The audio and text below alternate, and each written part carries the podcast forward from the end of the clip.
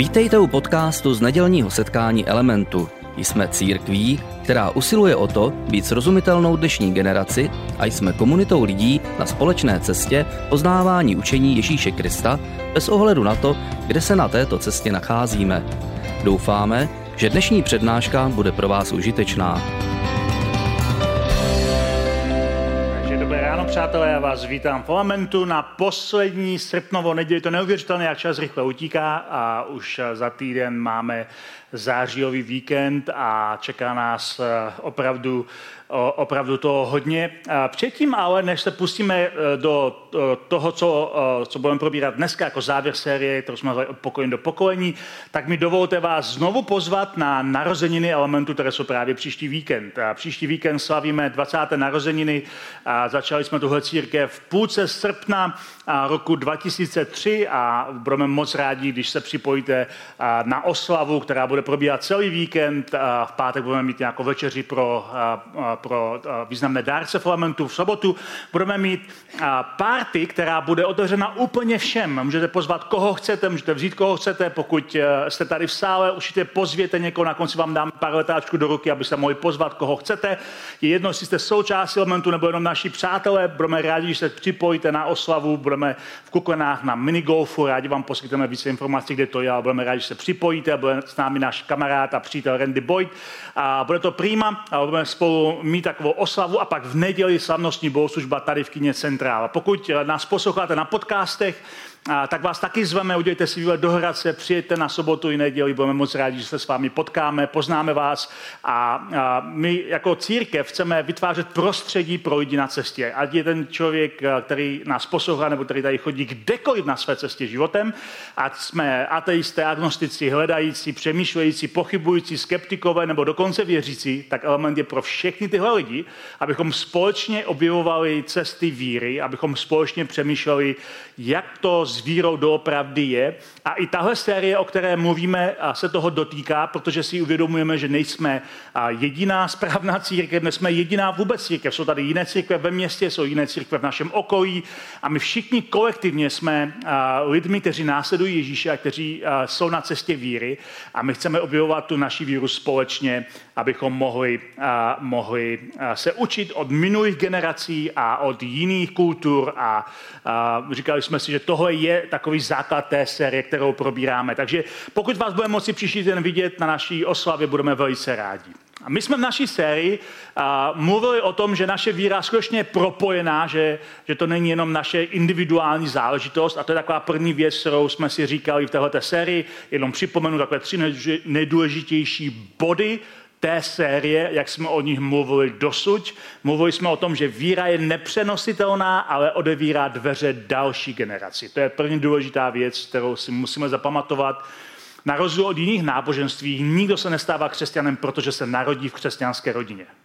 A v některých, některých náboženství to tak je. Člověk se stane příslušníkem toho náboženství, protože se narodil v nějaké kultuře, v nějaké rodině, která vyznává nějaké náboženství. Křesťanství vždycky zdůrazňovalo, že víra je osobní záležitost. Že každý vždycky nachází víru sám pro sebe, že nemůže ji přenést jenom z předchozích generací. Ale přesto víra předchozích generací má ohromný vliv na naši vlastní víru, protože nám otevřela dveře a umožnila naší víru, aby se objevila a aby se, aby se rozvíjela. Říkali jsme si příklad třeba Timotea, jednoho z významných vůdců té první církve, který měl nevěřícího otce, ale měl věřící maminku a věřící babičku a jejich víra a jejich modlitby odevřely dveře pro jeho vlastní víru.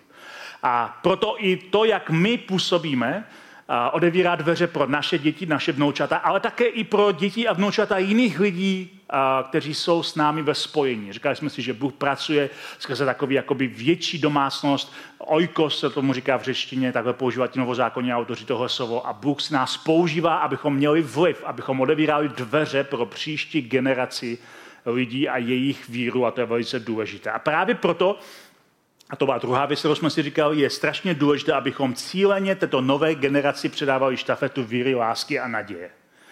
abychom tu, tu novou generaci učili ty základní křesťanské hodnoty, jako je víra, láska a naděje. Říkali jsme si, že to je výzva, protože to, je, to jsou hodnoty, které není snadné žít ani pro nás, na to, když je máme předávat další generaci, ale je to velice, velice důležitá věc. A, poslední takovou věc, kterou jsme si říkali v, v tom minulém, minulém díle, bylo, že naše víra pevně stojí na rameno globální církve.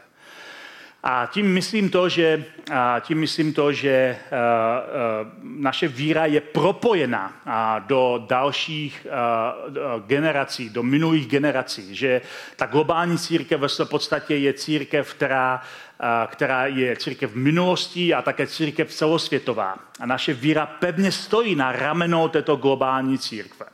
Říkali jsme si takový jako důležitý princip, že když Bůh je nacházen nebo hledán v nějakém fyzickém prostoru, často tam zůstává vzpomínka na jeho přítomnost, kterou lidé, kteří sami následují Boha, rozpoznávají i po létech. A pokud jsme byli na některých těch místech, kde se lidé koncentrovaně skutečně modlí po celé generace, tak tam někdy cítíme zvláštní přítomnost Boha, jakoby, jakoby tam bylo takové místo setkání a společně s Jakobem ve starém zákoně, který měl setkání s Bohem uh, ve snu na útěku před svým bratem a on pak vykřikne, tady je Bůh a já to nevěděl. Tak stejně tak my někdy zažijeme setkání s Bohem na nepravděpodobných místech, protože na tom místě uh, v minulosti Bůh byl nacházen a hledán. Takže tohle jsme si říkali jako tři takové důležité věci. A, že naše víra skutečně odevírá dveře pro příští generaci, že naše zodpovědnost, jak předáváme tu štafetu víry, lásky a naděje příští generaci, a že naše víra není propojená jenom do naší rodinné minulosti, a, ale je propojená do globální minulosti, je propojená ke všem těm lidem, kteří šli před námi, a všem těm hrdinům víry, kteří šli, šli před námi a na které, na které vzpomínáme, na které se díváme. A dneska si ukážeme, že to má ještě mnohem větší dopad, než si možná myslíme, že to má duchovní dopad, že to má duchovní přesah a že ve skutečnosti, protože křesťanství není jenom racionální víra. Křesťanství je racionální víra, dává smysl, ale je více než racionální víra. Je to také tajemství, je to také mystika, je to také propojení s duchovním, je to fyzický a duchovní rozměr, který je propojený dohromady. A k němu se dostaneme dneska trochu víc. V prvním díle našeho seriálu jsem zmínil, že ve starém zákoně se Bůh často představuje jako Bůh Abrahama, Izaka a Jákoba. Je to, je to zajímavé, protože tohle jsou tři z takových těch praotců toho izraelského národa. A samozřejmě těch jako praotců je tam víc. Mohli bychom tam dodat třeba Josefa, to byl syn Jákoba. A přijde mně, aspoň osobně, že Josef je možná z té trojice nejpozitivnější, pozitivnější než tahle ta trojice, ale Bůh si specificky vybírá tyhle ty tři postavy, Abrahama, jeho syna Izáka, jeho syna Jákoba, aby ukazoval, že je, aby zdůraznil tu pointu, že je Bohem historie, že vždycky pracuje v současnosti a proto mluvíme o boží přítomnosti. Protože Bůh pracuje v současnosti. Bůh nepracuje pouze v minulosti, Bůh nepracuje pouze v budoucnosti, Bůh pracuje s námi tam, kde jsme my. Ve skutečnosti současnost, teď a tady je jediný, jediný čas, který máme k dispozici. Co se stalo v minulosti, se nás už netýká, už ho nemůžeme nějak změnit ani ovlivnit. Co se stane do budoucnosti, je nejasné a, a nejisté. A kroky nás můžou vést různými směry, ale to, co máme dnes, to, co máme právě teď a tady, je ten jediný moment, který máme doopravdy. A to je moment, ve kterém Bůh s námi pracuje. Bůh nám jenom neslibuje, že jednoho dne s námi bude pracovat. Bůh s námi je a pracuje tam, kde jsme právě teď. A říkali jsme si, že zajímavosti na těchto těch třech praocích víry, a na Abrahamovi, Izákovi a Jakobovi je ten, že všichni tři měli velký problém splodit příští generaci se svojí milovanou ženou. Abrahamová žena Sára byla neplodná a dlouhé roky nemohla vůbec porodit dítě a Izák byl zázračné dítě, které se narodilo ve se podstatě dávno potom, co to bylo možné fyzicky. Bylo to zázračné dítě. A Abraham měl velký problém porodit příští generaci, ale měl všechny ty sliby a zaslíbení a sny o příští generaci, ale zároveň to bylo pro něho těžké eh, tu generaci dát život. Izák si vzal za manželku Rebeku a jeho žena byla neplodná. Stejně jako Sára, i Rebeka byla neplodná a nemohla mít děti. A Izák se za ní modlil a ona nakonec, eh, nakonec eh, se jí úno otevřela a porodila, porodila dvojčata Ezela a Jákoba. Jákob miloval, miloval Ráchel, to byla jeho vysněná žena, kterou si vzal a nemohou ale s ní otěhotnět, protože Ráchel byla nepodná a dala si jiné manželky, jako v té době bylo obvykle, že lidé uh, často měli více manželek, nebo to ideál, ale takhle prostě to fungovalo. Tak když nakonec Ráchel porodila milovaného syna Josefa, tak už to bylo v době, kdy Jakob splodil spoustu potomků s dalšími ženami, ale ne s tou milovanou ženou. Jakoby to bylo problematické porodit tu příští generaci. A je zajímavé v tomto kontextu, jak o, eh, o téhleté skutečnosti Bůh Abrahama, Izáka a Jakoba mluví Ježíš. Protože Ježíš tomu dodává ještě takový zvláštní spin se říká v angličtině, takový zvláštní, zvláštně to otočí tu diskuzi jiným směrem, než, než oni čekají, lidé Ježíšovi doby než čekají. Ježíš má ze, svojí, ze svými následovníky a také s lidmi, kteří ho kritizují, diskuzi o vzkříšení z mrtvých, je zachycená v několika evangelích. A v té diskuzi říká o Abrahamovi, Izákovi a Jákobovi, o, o těchto těch třech pravcích zajímavou myšlenku, kterou Židé moc neakcentují do té doby. A možná vám řeknu nejdřív trošku pozadí té diskuze, abyste chápali, o čem ta diskuze byla, a pak si přečteme z toho, z toho Ježíšu výrok a co to vlastně pro nás znamená. Židé, podobně jako křesťané, věří, že na konci uh, dějin, tak jak je známe, bude velké vyvrcholení dějin. Že Bůh se vrátí na zem a že bude soudit živé a mrtvé. A že aby je soudil, tak vzkřísí z mrtvých všechny lidi. Že Židé věří stejně jako křesťané ve všeobecné vzkříšení z mrtvých na konci dějin. To je taková věc, které se upínají. My tomu odborně říkáme, že to je eschatologická víra. Věří v nějaký konec, který má přijít. A Eh, křesťané zároveň věří, že Ježíšovo skříšení z mrtvých byl zárodek toho velkého skříšení, které přijde na konci věku. Židé ale nečekají žádné skříšení před koncem věku. Pro ně Mesiáš neměl zemřít a neměl stát z mrtvých, takže to nečekají. Ale to, co je zajímavé, je, jak si představují židé, že ty uh, lidé, kteří zemřeli, čekají na to velké vzkříšení. V jejich představě je, že když člověk dneska žije a zemře, tak bude spát v jakémsi limbu, bude spát v limbu a čekat na to skříšení, které jednoho dne nastane. Že do té doby, než to skříšení nastane, člověk po smrti je v nějakém limbu. A vycházejí z konkrétního verše od proroka Daniele, který to takhle říká. On říká, tehdy se probudí mnozí, mluví o tom skříšení, kteří v prachu země spí. Takže v jejich představě člověk je pohřbený v prachu země a spí a čeká na skříšení. Je v určitém limbu, nemá žádnou funkci, neexistuje do jisté míry. Čeká na skříšení, ale nemá žádný smysl pro současnost. A uh, během let, uh, co židovství se formovalo, tak jako křesťanská teologie se rozvíjí a formuje, i židovství se formovalo a vyvíjelo. Vznikly v židovství různé skupiny, které měly odlišný pohled na to skříšení. A farizeové, to je jedna z těch skupin, z Evangelii známe jako lidé, kteří se s Ježíšem nej, nejšťavnatěji hádali, ale teologicky mu byli vlastně blízko. Farizové věřili ve fyzické vzkříšení, že Bůh fakt těla každého člověka. Saduceové naproti tomu, to byli ti, kteří ovládali chrám v Ježíšově době, kteří měli na to byli takový ti funkcionáři. Saduceové to hodně alegrizovali. Říkali, že, že to skříšení je pouze symbolické, obrazné, že není doslovné vzkříšení. A takže tyhle dvě skupiny se velice rádi hádali a přišli za Ježíšem se ho zeptat na jeho názor, které skupině se kloní. A Ježíš, když se ho na tohle takhle ptají, tak odpoví tak, že to ani jedna skupina nečeká a jsou trochu překvapeni a neví, co s tím mají úplně dělat. Protože Ježíš jim říká tohle. Pokud jde o vzkříšení z mrtvých, co pak jste nečetli, jak vám Bůh řekl, já jsem Bůh Abrahamův, Bůh Izákův a Bůh Jákobův? On přece není Bohem mrtvých, ale živých. A Ježíš tady odpovědá něco jiného, než se ho ptají. A to říká Matoušovo evangelium. Lukášovi evangelium to ještě Lukáš podává trošku jinými slovy. On tu poslední větu říká, on přece není Bohem mrtvých, ale živých. Pro něj jsou všichni živí. Jinými slovy, ta představa, kterou oni mají, že ten člověk zemře a čeká v nějakém spánku nebo limbu na svoje skříšení, tak oni říkají, Ježíš tady říká něco jiného. Ježíš implikuje, Že ti lidé nejsou v nějakém stavu spánku, nějakém stavu limbu a nečekají na své vzkříšení jakoby prostě bezvládně, ale že jsou živí že jsou živí. A jestli jsou živí, tak jsou i také nějak aktivní. Jinými slovy, že jestli jsou živí, tak se nějak podílejí na současnosti. A to je pro ně, pro Židy velice překvapivá uh, myšlenka. A jak říkáme, to jako ten spin, který Ježíš do toho hodí. Že to otočí tu diskuzi úplně jiným směrem. A aby to bylo úplně jasné na jiném místě, když Ježíš řeší právě život Abraháma, tak se zmiňuje znovu stejnou věc, v jiném kontextu.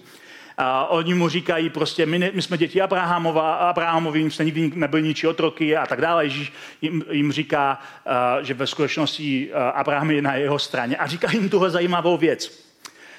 Abraham se těšil, že uvidí můj den. Uviděl ho a zaradoval se.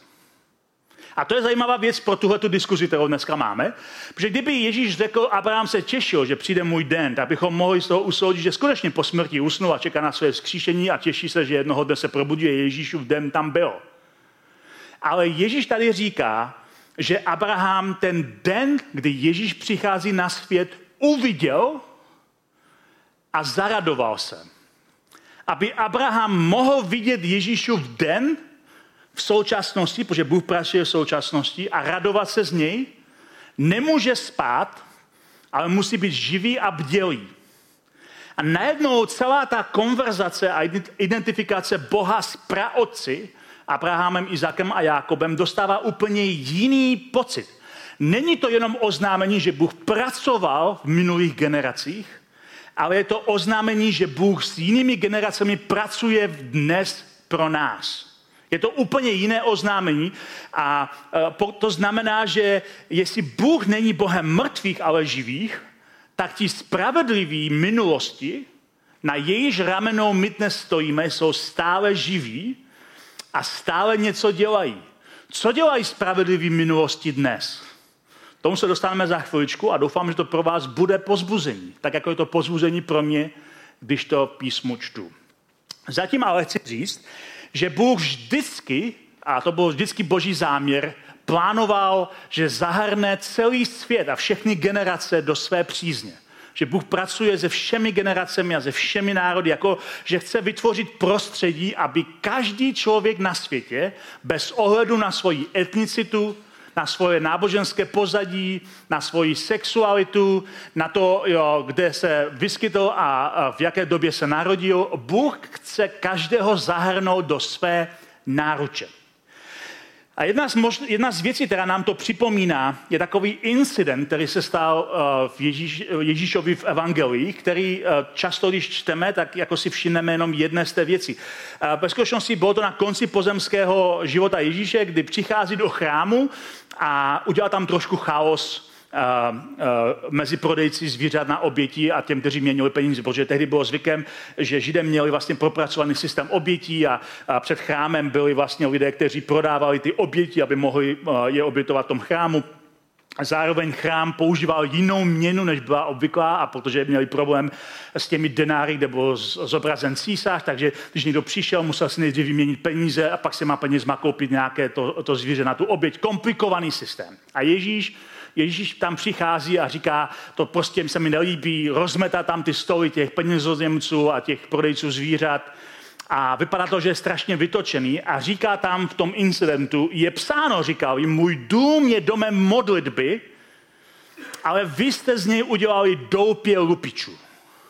A my, když čteme ten, ten, tu, tu, ten příběh, tak, tak si říkáme, jo, Ježíše naštvalo, že místo modlitby tam dělali biznis. Ale podle mě Ježíše naštvalo něco víc než to, že tam dělali biznis.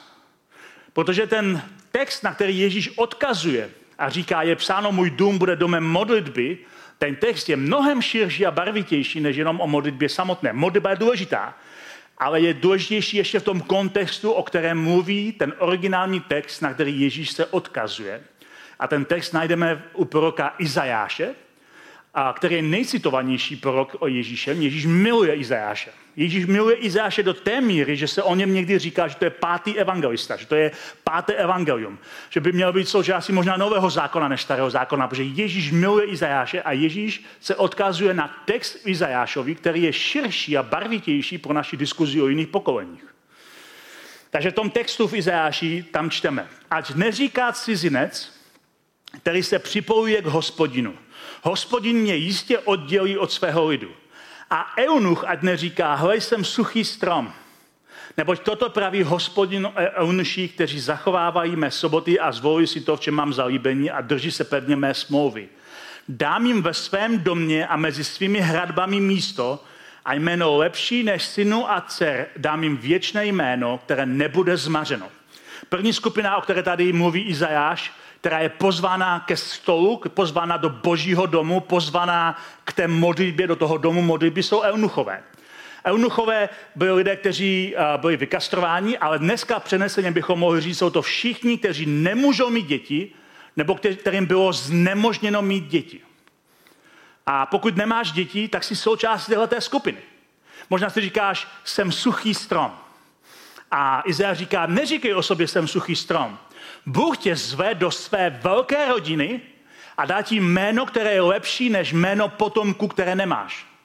Bůh tě zve do svého ojkosu, samozřejmě to je řecký termín, takže Izáš ho nepoužívá, Bůh tě zve do svého ojkosu a zve tě do rodiny, která je větší a přijímající, než si myslíš, protože ty nejsi suchý stran.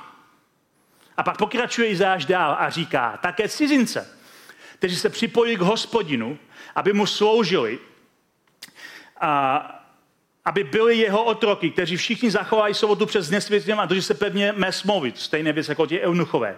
Ty přivedu na svou svatou horu a rozradostním je ve svém domě modlitby. To je ten chrám, to je ta svatá hora. A je rozradostním. Ty cizince, kteří tam vlastně nepatří, ale oni tam přicházejí a já je přivítám do svého domu modlitby, jejich zápaly a jejich oběti budou vystupovat pro zalíbení nad mým oltářem, vždyť můj dům se bude nazývat domem modlitby pro všechny národy.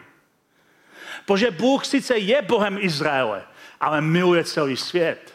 A celý svět zve k sobě a celý svět se zahrnul svojí láskou a celý svět je jeho.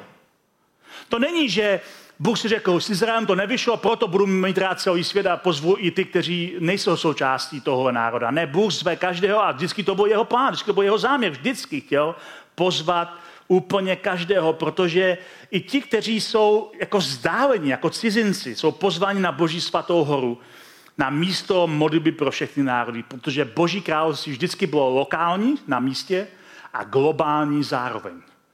Boží království vždycky bylo širší a větší, než nám na první pohled zdá. Možná si řekneš, dobře, ale proč je tahle ta široká vize toho domu modlitby, toho chrámu? A křesťané, my nemáme žádný společný chrám.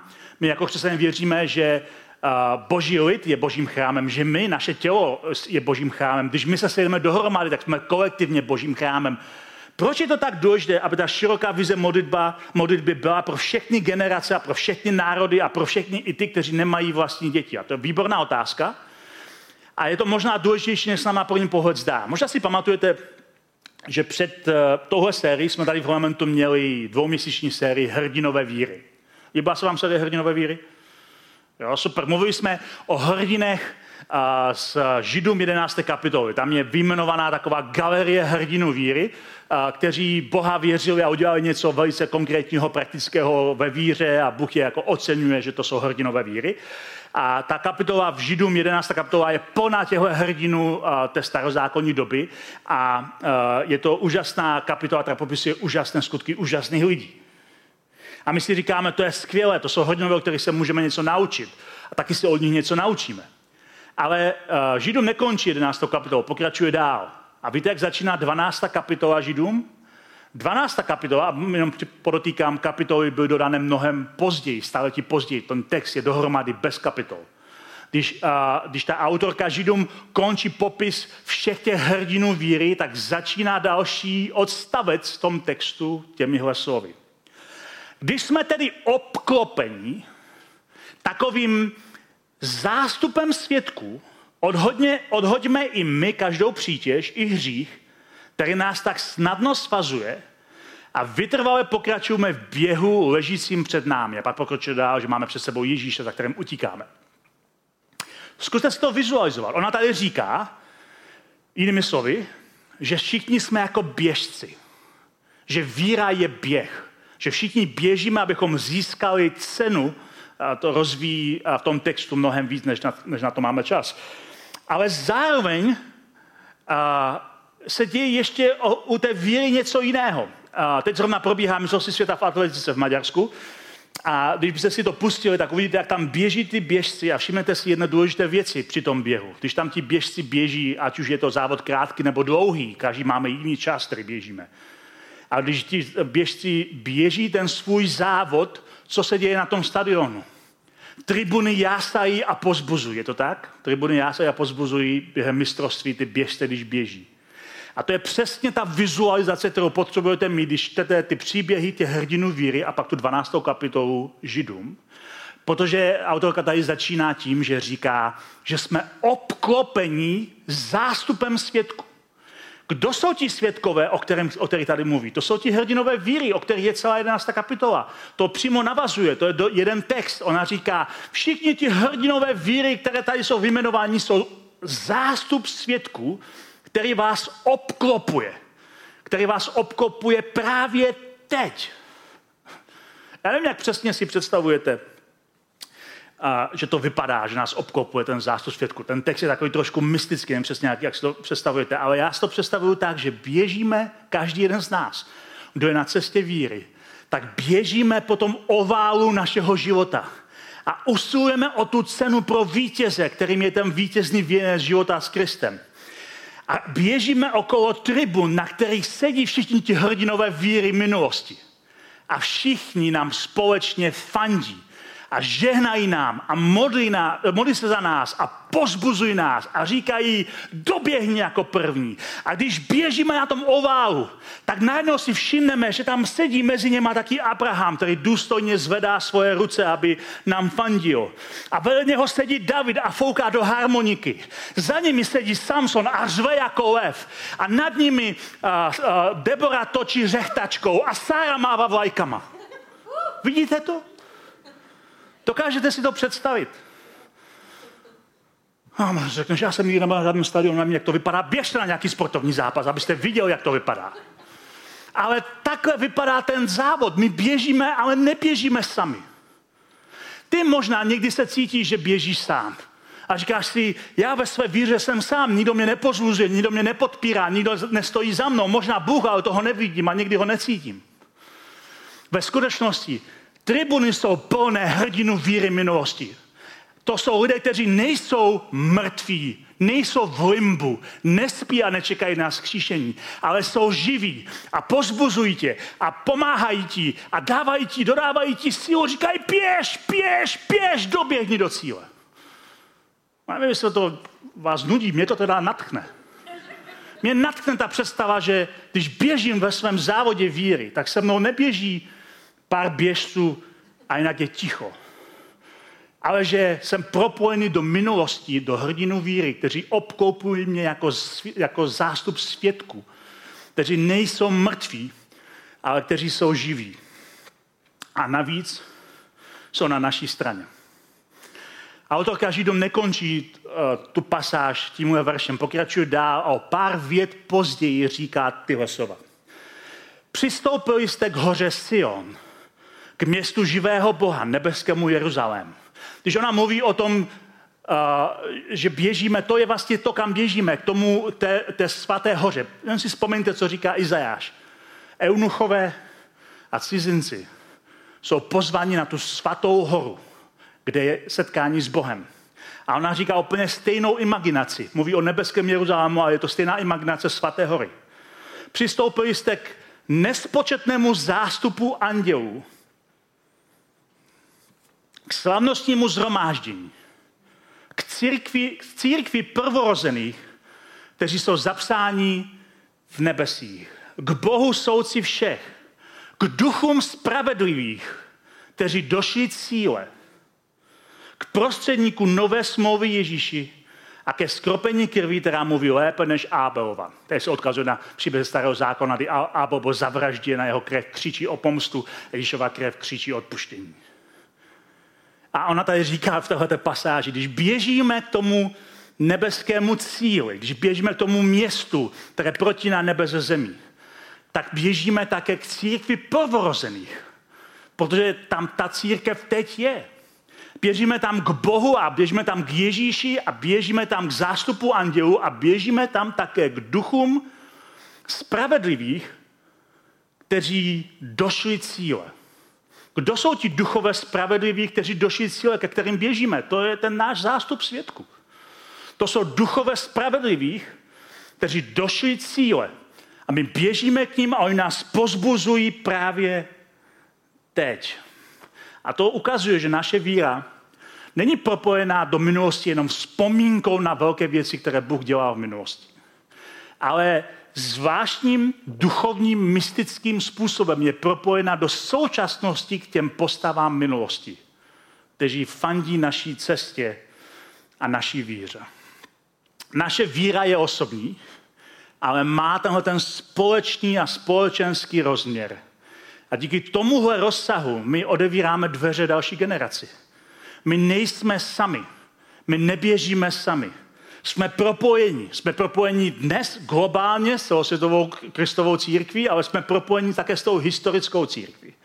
A jsme propojeni duchovně s celým tím oblakem těch svědků, těch duchů spravedlivých, kteří nás pozbuzují na naší cestě víry.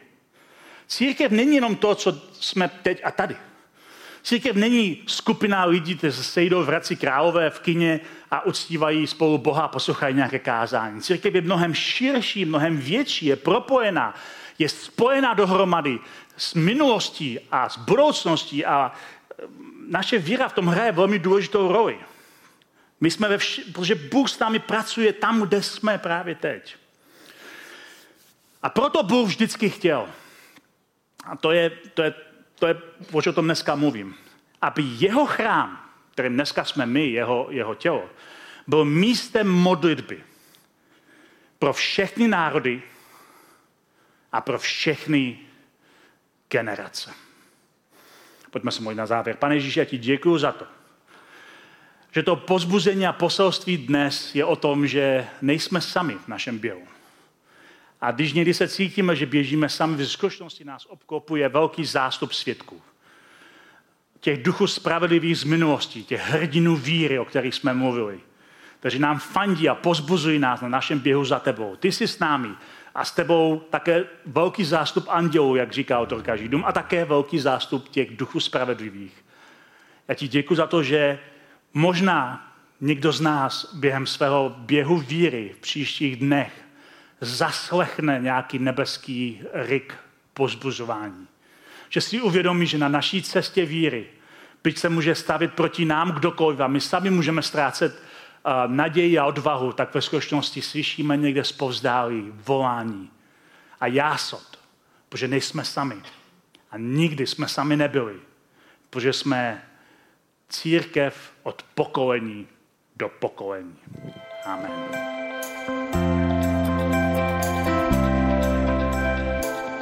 Děkujeme za poslech přednášky z nedělního setkání Elementu. Budeme rádi, když nás navštívíte také naživo, a to každou neděli od 10 hodin ráno v kině Biocentrál v Hradci Králové.